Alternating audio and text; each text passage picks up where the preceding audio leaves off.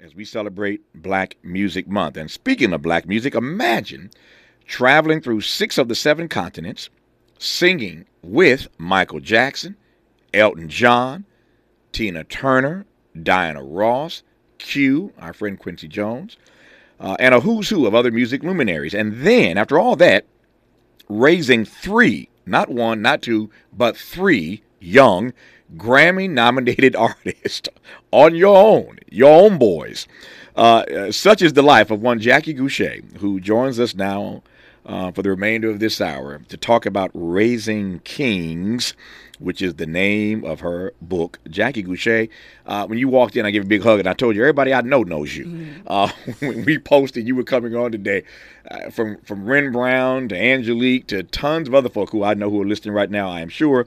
They all love you and swear by you, and so it's an honor to have you in studio. It's an honor to be here. You doing all right today? I'm doing amazing. JD, I don't know if you can get this. I'm going to hold this up right quick. Can you guys get this? This is the cover. A little higher, is that better? Okay. This is the cover for those watching on YouTube, on our app. This is the cover of Jackie's book. I love this photo. Jackie, tell me about the photo right quick. That is me taking my babies to the beach 30 years ago, carrying a bag of fruit, mm-hmm. and just doing what I did. That's the way. That speaks of the way that I raised them. Mm-hmm. You know, I love the bag of fruit. Mm-hmm. That's it's a you got some stuff in that bag. I do. And I love the three boys hanging out. Before I get to the boys, before I get to Raising Kings, what is it like when you get to tour the world? This audience knows I was a dear friend of Prince, and I miss him dearly, and was able to travel the world hanging out with him. Not singing, but just travel the world hanging out as part of his entourage, and hanging out late at night and talking all the way around the world, it seemed. But there you are with Michael and Elton and Tina and Diana and all these great luminaries traveling the world, 6 of 7 continents. Just let me just bask in your glory for a second. Just talk about that experience. You know what? It was amazing. I didn't even realize how amazing it was at the time. Mm-hmm. You know, and as I look back on it in hindsight, I just feel so blessed because every name on that list, everything that I've ever been privileged to do. That's just some of them. There's a long list of them. Yeah, there's Chaka Khan's missing on there. I toured with her. But every one of those jobs was not something that I went after. Mm-hmm. It was something that was presented to me or they called me for it. So it's like God always had his hand on me and just surrounded me with his favor. And you know, my brother, it started with my brother, Andrew Gouché, mm-hmm. introducing me to Andraé Crouch back in the day. And we could do 3 hours of André's. Yes, we could. Yeah, and so Andre and Sandra would hire me for sessions. They hired me for the Diana Ross and the Quincy Jones. They did Johnny Carson with them. But it just was like, it just snowballed from that point on. I wasn't going out looking for this stuff. It just came to me. So I was blessed. Yeah, I saw André's nephew the other night. Yeah. I'm taking on his name right now. It'll come to me in a second. Yeah, I know. It'll come to us. Somebody will call me Ren. Somebody will call me and tell me. And I'm blanking. I've only met him a couple times. But he's such an amazing keyboardist. Yeah. And he was playing with Norm Lewis. Yeah. Norm did a show the other night. He was here for a soldier's play. And Norm did a show the other night that I popped into. And Mr. Crouch was accompanying him that night. And that Kenneth, that's it.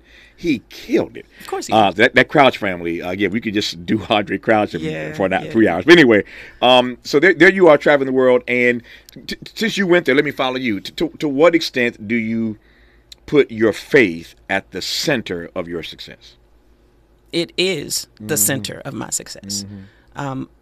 I was raised in the church, and I've always been a part of the Christian world. But however, in recent years, I've come to a greater understanding of it's not just about being a Christian, you know, and going to church and doing all the things that our culture, our Christian culture, you know, participates in. But it's about your connection with the Creator and your connection with God, and the fact that He's in us and He works through us, and He, you know, He's like He.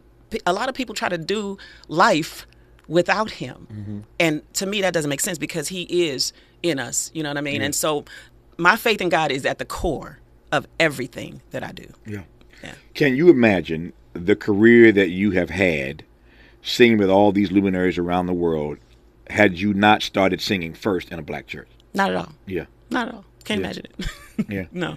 Tell me about the experience that you brought with you all these years, speaking of Andre and Kirk, the experience you brought with you all these years, stylistically and any other way you want to describe it, being rooted in the song stylings of the black church. Yeah. I mean, it's a part of me naturally. My mom was the musician at her church. Her father's a pastor, so she grew up in church. And so church was always, it's just a part of who I am. Mm-hmm. And so I can't help but, you know, use that, those techniques and those styles, you know, in everything that I do. And it obviously it paid off, because when I was introduced to Andre and Sandra, I fit right into what they were doing and what a lot of the artists were looking for, that sound. And they're looking for that sound, you know, that gospel feel. So, yeah. I've talked to so many over the years, from Ray Charles to Denise Williams. I can run the list. Discuss this with so many over the years, but not Jackie Gouché. That point in your career that arrives where you're getting calls from secular artists. You know where I'm going, right? Yeah. You're getting calls from secular artists, but you started out singing in a spiritual situation, shall we say. Yeah. How did you navigate that journey? I didn't have a problem navigating it at all. I did have opinions, you know, from the people in church.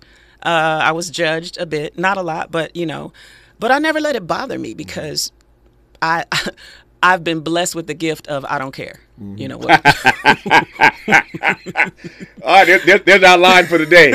I've been blessed with the gift of I don't care. Yeah, yeah. I don't care what people think. Yeah. So you just moved on through it. Yeah. Yeah. Speaking of Quincy, who you know well, they're doing two nights to honor Quincy's 90th. Yes. I hope to get to the bowl for one of those nights to see all the folks that are going to be there to honor Q. But Q told me many, many years ago, as I'm sure you've heard him say 1,000 times, Tavis, there ain't but two types of music, good and bad. Right. Q's like, I don't want to hear it. Ain't but two types of music, good music and bad music, and that's that. Her name is Jackie Gouché. She has been on stage with everybody you can imagine wanting to be on stage with, on 6 continents. Ain't but 7 of them. 6 continents around the world. And after all that success, she can stick her chest out about these 3 boys, these 3 kings that she has raised, who are all Grammy nominated. Miles, what did you say to? I asked you, I introduced you to Miss Jackie when she walked in, and you said, "I know her well." What did you say to her?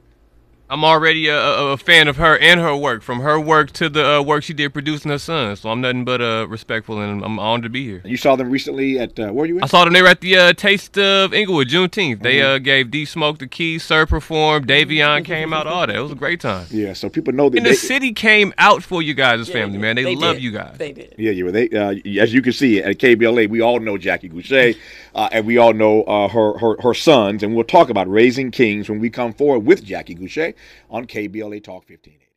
You and I were talking during that break. I want to bring this now on the air. Okay.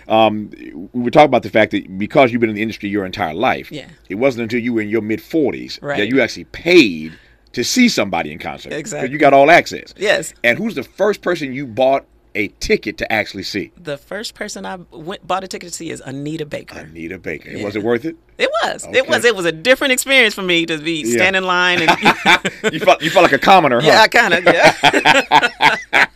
And then I didn't have a backstage pass, so it was that's strange. That's strange. Yeah. And who else did you pay to see? I paid to see India Arie. And was that worth it? Oh my God, was that worth it? Yeah. She's one of the most amazing artists ever to me. Yeah. She's like the female Stevie. Yeah. And what do you make of the fact, since you went there, I'll follow you. What do you make of the fact that India is so gifted and so talented? I cast no aspersion whatsoever. Don't call me. I don't want to hear it. I'm not demonizing Alicia Keys, but they both came on around the same time, and you'll recall that you and the Grammys were Alicia. Look at Jackie turn her head. I gotta be careful. Yeah, we both gotta be careful. Yeah, I ain't demonizing Alicia. She is technically proficient. Yes, she has a voice, and I'm not gonna dog her at all, like Alicia Keys. But that year they were up at the Grammys, and they've both been nominated for a bunch of stuff. Alicia won everything. India won basically nothing.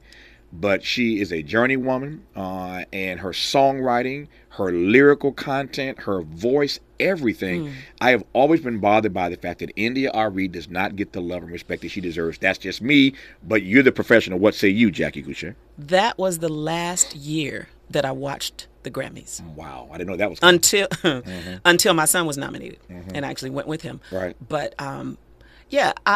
I got mad respect for Alicia. She's a beautiful girl. She plays, which is rare. I mean, not a lot of women who play and sing at the same time. She's an amazing songwriter. However, that to me was, it was just not truthful. Mm-hmm. It's like, okay, so what are we judging here? Is this a talent competition or is it a beauty contest or what's going on here? Because this music, and obviously this is the conclusion I came to, that the people who are doing the judging don't know music. They don't understand what they're listening to. When you hear somebody like India, the skill set, the lyrics she comes up with, and she does everything. Yeah. And then you deny her any recognition at that show. That to me was a slap in the face of music, a slap in India's face, as far as I'm concerned. And that's, like I said, I stopped watching the Grammys. Yeah. I mean, I do have to be careful because I have my own perspective. I'll stop you. Thank you. I don't want to get you in trouble. I'm going to help you out so you don't get in trouble. Yeah. We were also talking during that break. Again, some of the best stuff on this show happens during the breaks, and I try to bring it forward, or reprise it as best I can. But I was also talking to you during the break about the fact that I am troubled by two things with music today. One, speaking of Black Music Month, I'm searching for melody. I got a flashlight and a magnifying glass. I'm out looking for melody. Although Butterfly Black on this program yesterday, they're bringing back melody. Nice. Number one. But I'm also troubled by the fact, and there's nothing to do about it, but your generation was raised in the Black church, as we discussed earlier. And there's something that you had and have to draw on when you're on stage because of that experience. Yeah. Aretha singing Jump to It. She's singing Respect. She's singing whatever she's singing. But she has so much to draw on from that Black church experience, that Black church training, and it makes her delivery different. It makes it more soulful. And I'm missing that today in many of the artists that are out. Absolutely. Yeah. Absolutely. And you know what? People in church talk about anointing all the time. It's like, and anointing doesn't just happen in church. Right.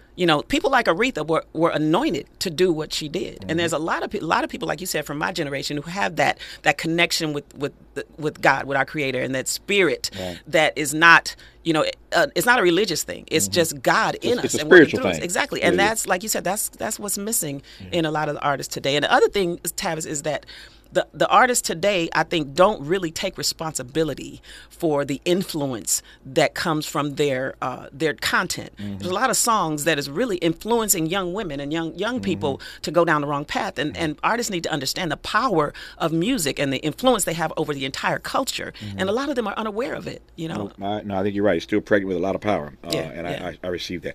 I got about 5 minutes left. Not enough time with you today. I got 5 minutes left, and I want to spend it talking about Raising Kings. Yes, sir. I mentioned earlier that Jackie has a book out. It's called Raising Kings. Her gift became her life, and she passed that gift on to her sons. I'm going to pass the mic to you, which you know how to work a mic. Yes, so in the next 5 minutes, I'm going to shut up and let you talk. Okay. Tell me about Raising Kings. Well, you know what? It came from people constantly asking me, people who recognize my sons, and they asked me when they saw me, how did you do it? How did you raise these? Let me stop. We should mention all three of your sons. Miles did it, but let's just let you do it. You the mama. Yeah. Okay, there's D Smoke, who was the winner of the Netflix competition Rhythm and Flow in 2019.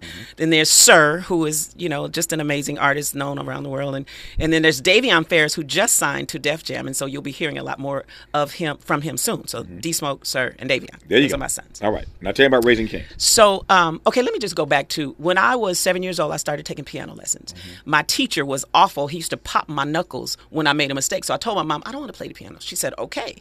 Then when I got to high school, I was angry with my mother. I was like, why? Why didn't you persist? Why didn't you just give me another teacher? I didn't know I was going to be a musician, So I'm trying to catch up 7 years. So I decided when I was 15 years old, when I have children, I'm going to teach them music, whether they want to learn it or not. And that's exactly what I did. So I started when they were 3, 4, and 5. I had them standing around the piano, teaching them music theory and vocal technique and all of that stuff. And I had no idea that was going to be that today, who they are, D Smoke, Sir, and Davion, was going to be the result. But I took my position as of parenting very seriously. I understood, and I don't know where I got this awareness from, but I understood that it was up to me to determine who my sons were going to become. Not in detail, I didn't know, but I just knew that I needed to give them everything I had. And so back to the point of writing the book, people kept asking me, how did you do it? So I decided to write the story. And a lot of what's in that book, I tell the story of how I was addicted to cocaine when I was having those boys. And so there's a lot of God in there. There's a lot of miraculous stuff that happened because I just happened to have gotten high the morning D Smoke was born. I had got high at 11 o'clock that morning, and at 8:30 that night, I gave birth to him. And you can look at him and see who he has turned out to be. So that's nothing but God. That's a miracle. Mm-hmm. And so that's the story of how the power of God worked through me to raise these amazing kids, giving me awareness and understanding that was like straight from him, because I didn't know how I knew all these things. I've learned since that the first 7 years of parenting is crucial. What you put in your children goes in their subconscious mind, and it becomes who they are. You know, it writes their script for life. And so parents, you know, my message is one of my messages. The other one of the messages is connect with your creator. The other one is parents, take your position seriously. Understand that you got 7 years to make those kids who they are. And I can look back and say I'm kind of proud of what I've done with those three men, and you can read all about it. There's a lot of great stories in that book, and as I said, I can't do justice to it, even in an hour. If I had 3 hours, I couldn't do justice to it. But we have sufficiently teased the audience, yes, sir, with what's in this book. It's called Raising Kings. Her gift became her life, and she passed that gift on to her sons, and all three of their names we now know and will get to know better, I am confident, in the years to come, because they were trained by their mama at the piano. Mm-hmm. And she did it well, and they are doing it just as well. And I know she hopes they'll take it even to another level, yes, sir, as any good parent would want. Again, her name is Jackie Gouché. The book is called Raising Kings. Jackie, all the best to you and your sons. Good to have you in this studio. Thank you so much. And just like that, 3 hours are gone. That's our program for today.